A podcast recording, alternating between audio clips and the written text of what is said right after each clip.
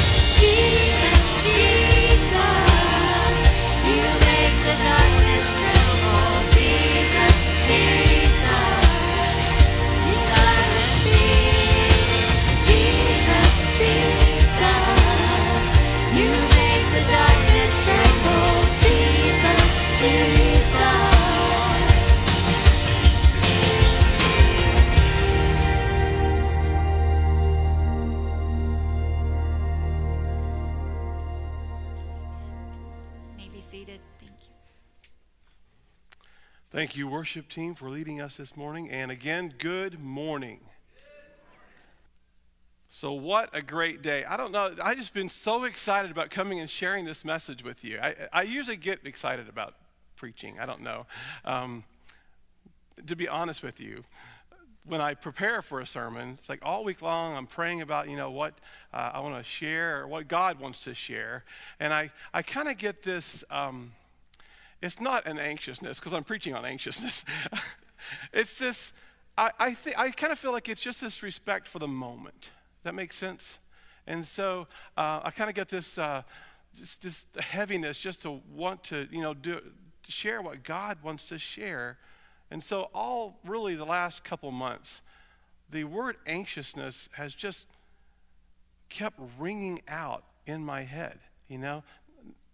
not having anxiousness, just this world that we're living in is just like this cloud of anxiousness. And so when Pastor uh, Brandon had talked about he was taking his trip and, and going to Antigua and had a, um, I, they got back, I saw his wife, um, and I think they're joining us this morning. So Pastor Cole, uh, Pastor Brandon, if you're watching, good morning. Um, I had shared with him I'd like to preach about anxious for nothing, and it's a Max Lucado Bible study. And it's just something that's been on my heart. So last week we talked about anxiousness, uh, rejoicing in the Lord. That we can't be rejoicing and be anxious at the same time. And, and, the importance of, and it's what Apostle Paul is talking about in Philippians, the fourth chapter. So we're continuing in this study, anxious for nothing. And again, we're in Philippians chapter 4, verses 4 through 8. And I'm going to read through it again. Uh, and there's a different portion of it we're going to focus on today, and it's the peace of God. So follow along with me Philippians uh, chapter 4, verses 4 through 8.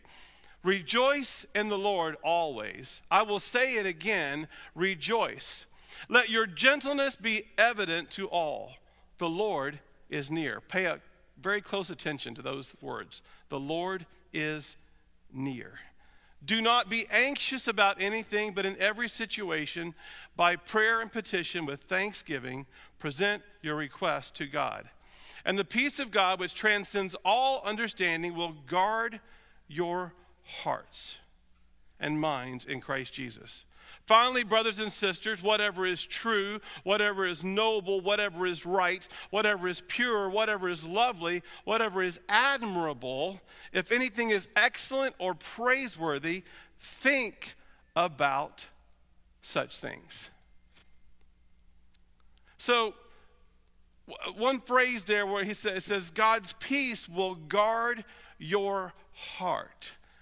I want us to be thinking about that during this whole message that God is surrounding our presence at all time and he is guarding and putting a guard up, a protection of peace around us. But Paul goes on and he says he says so finally brothers right right after that he says finally brothers whatever is true. Now as I'm reading this I, I want us to think about this as a recipe for peace.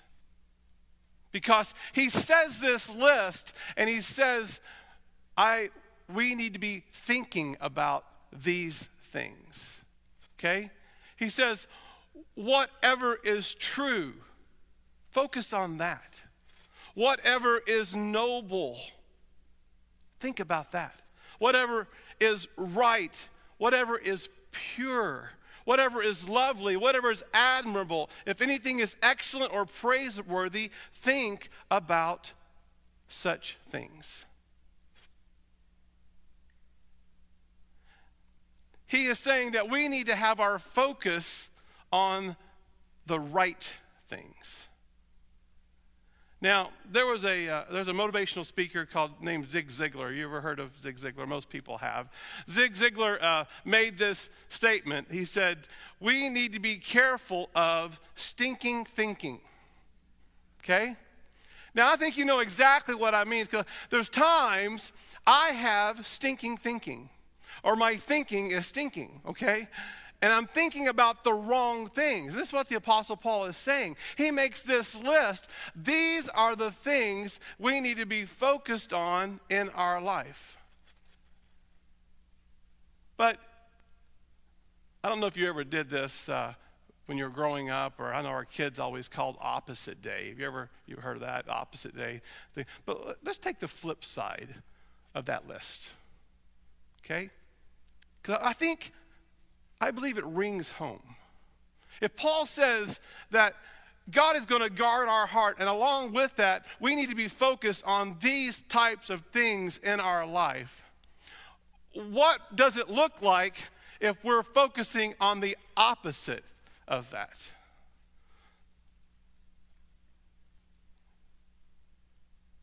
Looking at the things that are a lie focusing on things that are dishonoring, paying attention to the things that are wrong or impure. Thinking about things that are lovely or things that you disapprove of or everything that is poor. Man, I, I don't like that list at all. You, but it's the opposite of what Paul was saying that our focus, you see, God's guarding our heart with his peace. And Paul says our responsibility is to have the right focus, to be focused on these things the things that are true, the things that are pure, the things that are right, that are noble, the things that are lovely and admirable. Think about these things. So I think this morning, the thing that I need to ask, not only uh, you here with us live, and even myself, but those who are joining us online this morning, I think the question that we need to ask is what is our focus. Yes, Paul says that God is guarding our heart with his peace and he's surrounding us with his peace. But what is it on the inside of our minds and inside of our thinking that we are focusing on? Because it will either be the one list that Paul is talking about, or we're going to be slipping into that opposite side and be thinking about that other thing. Now, I know if you think about it for just a moment, last night I was praying, and, and I, for some reason my mind got distracted. You, you ever have that happen? I, I'm glad they didn't have attention deficit disorder when I was in high school or in school. Seriously.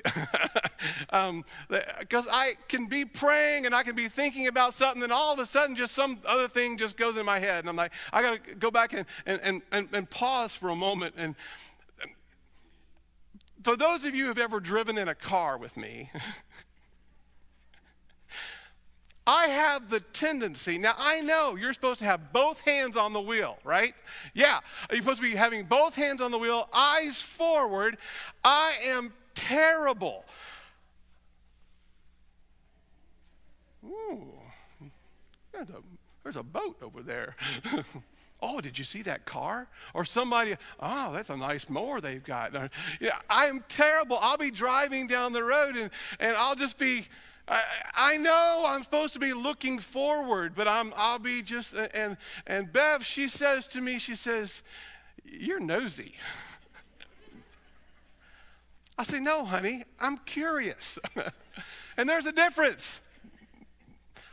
There's times I'll be driving down the road and, and I'll, I'll see something in somebody's trash can.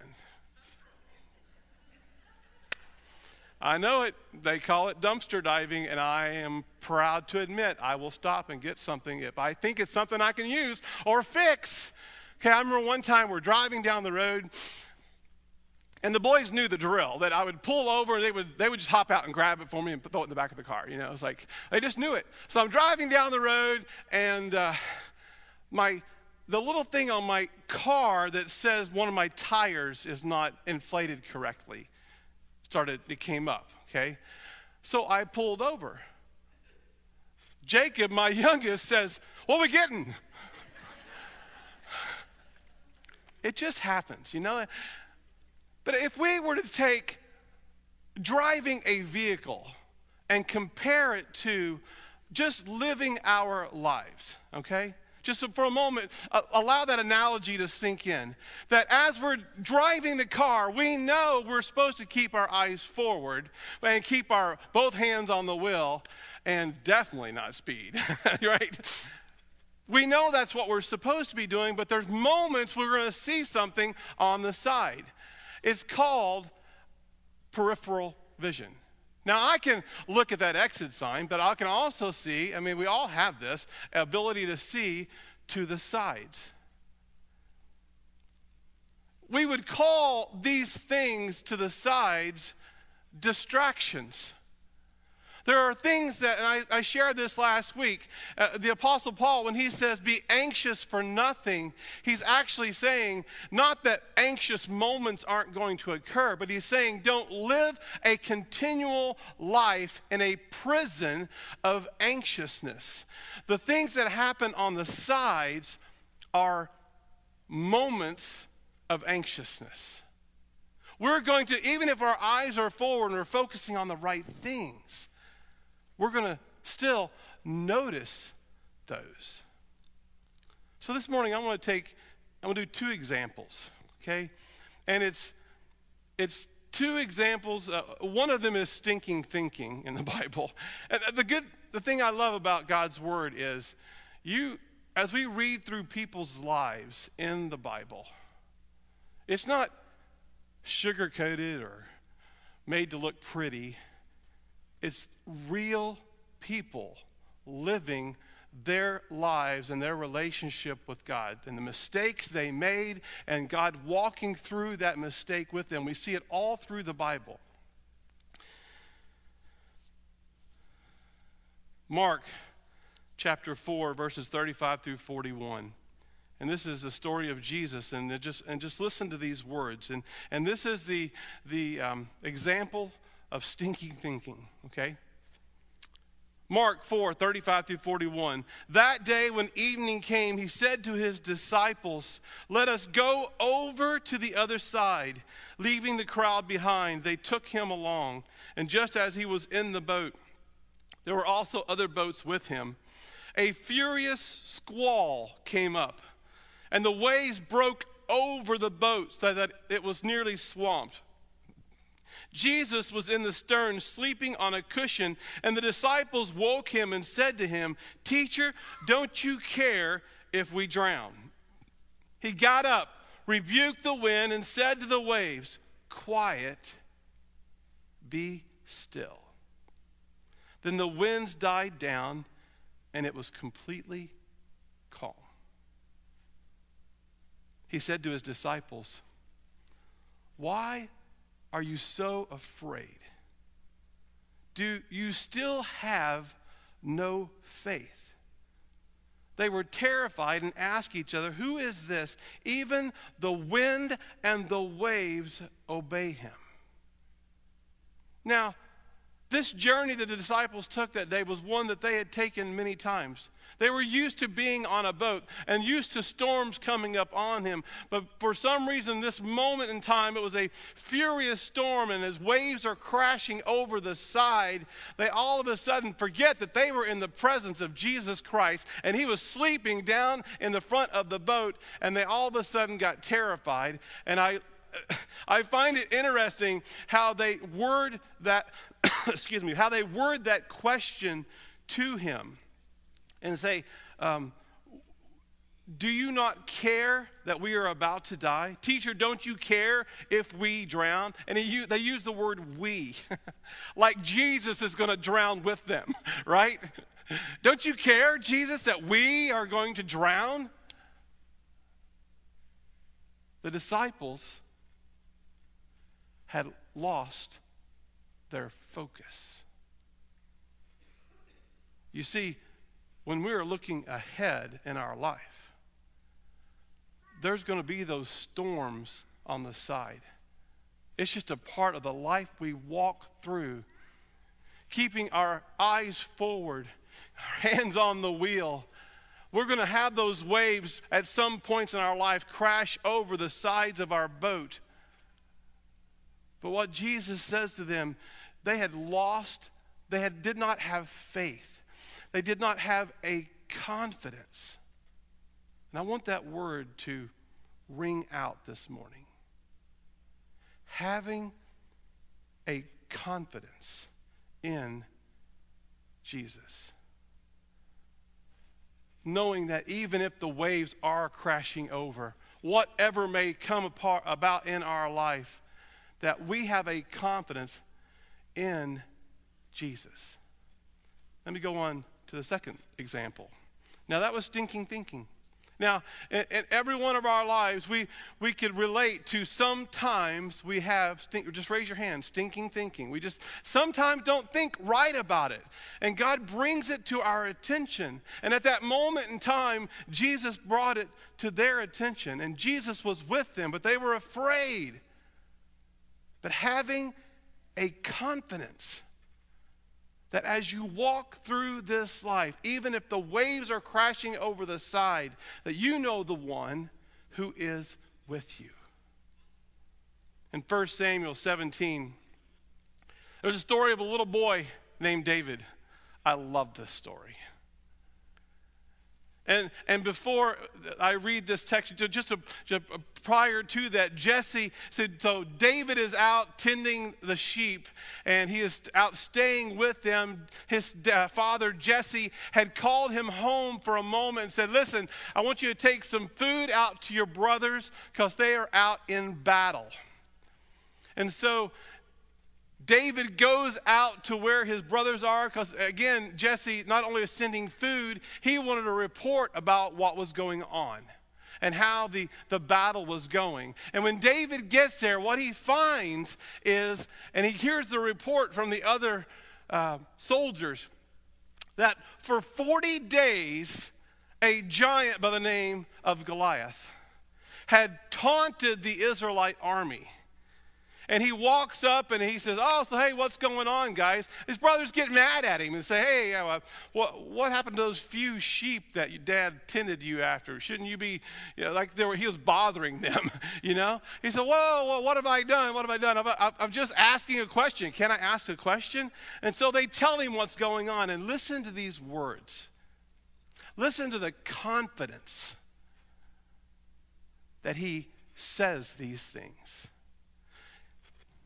1 Samuel 17, 32 through 37. David said to Saul, now again, for 40 days, Goliath, a nine foot tall warrior, wielding a sword, a killing machine.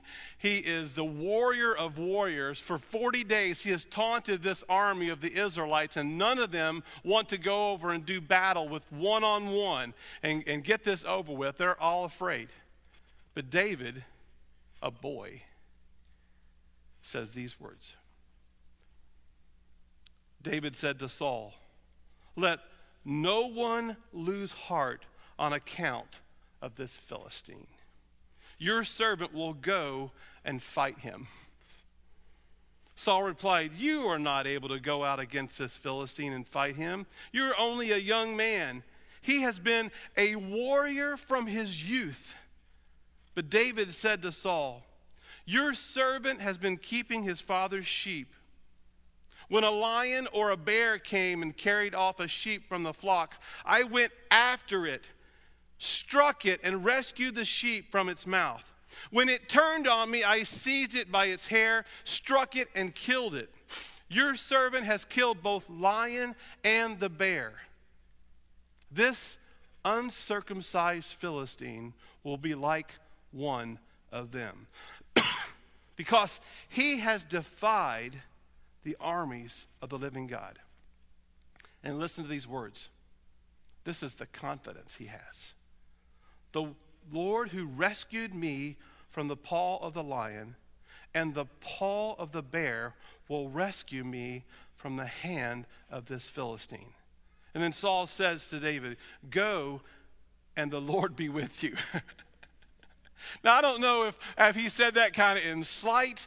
Uh, he's looking at this little boy who says, I, I am going to go over. I'm going to take care of this, this great Philistine, this great warrior that all of you are afraid to go out and fight, and I'm going to slay him. And the God who has rescued me from the bear and the lion and has helped me defeat them, he's going to see me through this. Do you hear the confidence in David's voice?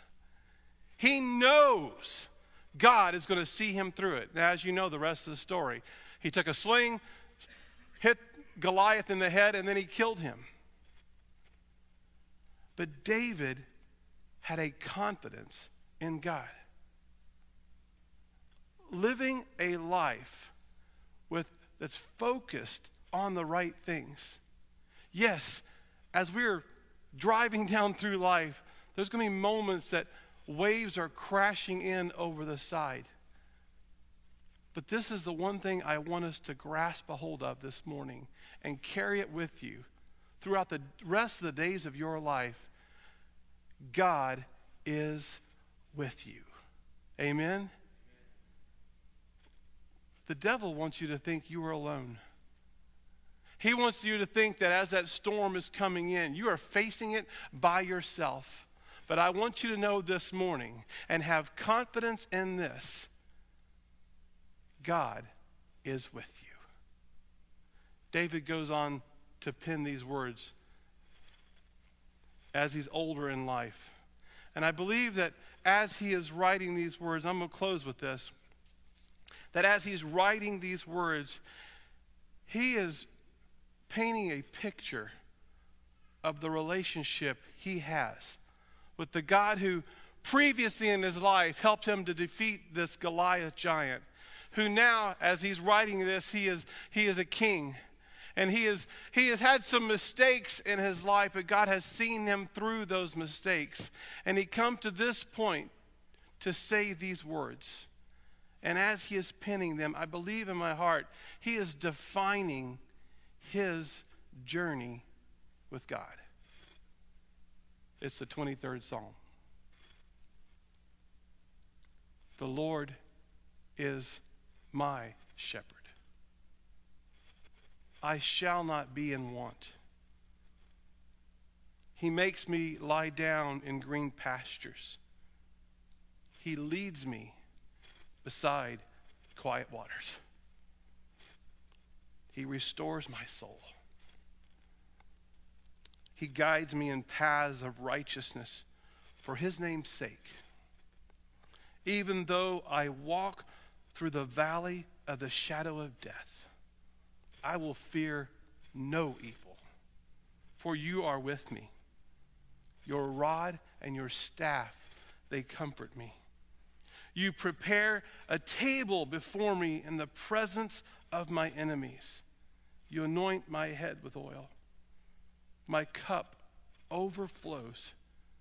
Surely goodness and love will follow me all the days of my life, and I will dwell in the house of the Lord forever.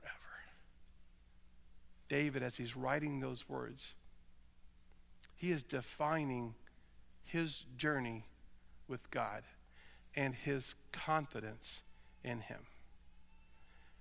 It is in that focus of knowing with confidence God is with you, we experience that peace. That peace that guards our heart. Yes, even as I'm focused forward, the waves are still going to come. Those moments of anxiousness are going to occur. They're going to be beside us. But know this with confidence God is with us. Let's stand together. And as we pray this, for just every head bowed, I just I want you to just be honest with yourself and, and with God just this morning. And, and are you willing to make this statement? God, I want more of your peace in my life. Just raise your hand. My hand is raised right now. God, I want more of your peace. Those who are joining us this morning online, if you just want to raise your hand, God, I want to experience that peace. Just raise your hand. Father in heaven, for all those who have raised their hands right now, and even those that are online this morning, God, we trust you with everything. God, we have a confidence in you that even if the storms may come beside our life, yes, we are walking through them, but God, you are with us. And I pray now, as we read this morning, as the Apostle Paul said, that God, your peace guards our heart. Help us when we have those anxious moments of thought. Remind us, God, of your presence. And God, the confidence that we have in you and knowing that you are walking with us. And God, may your peace now be upon every person here this morning and those joining online. God, may your peace just saturate our presence and guard us. It is in your name we pray, Lord Jesus. Amen. So, if there's anything you would like to pray about this morning, you can come down and, and sit in the front seats, or you can come down and pray at the altars. But as we sing together, be reminded of this and be confident of this. God is with us. Amen. Amen. Let's worship. I want you to close your eyes and think about the face of Jesus. This song, Turn Your Eyes Upon Jesus, is a powerful song, and it talks about what Pastor Rick, Ricky talked about turning from the distractions of the world to Jesus. That's all you need. It's hard sometimes, but He is all we need. So let's sing this song together and worship.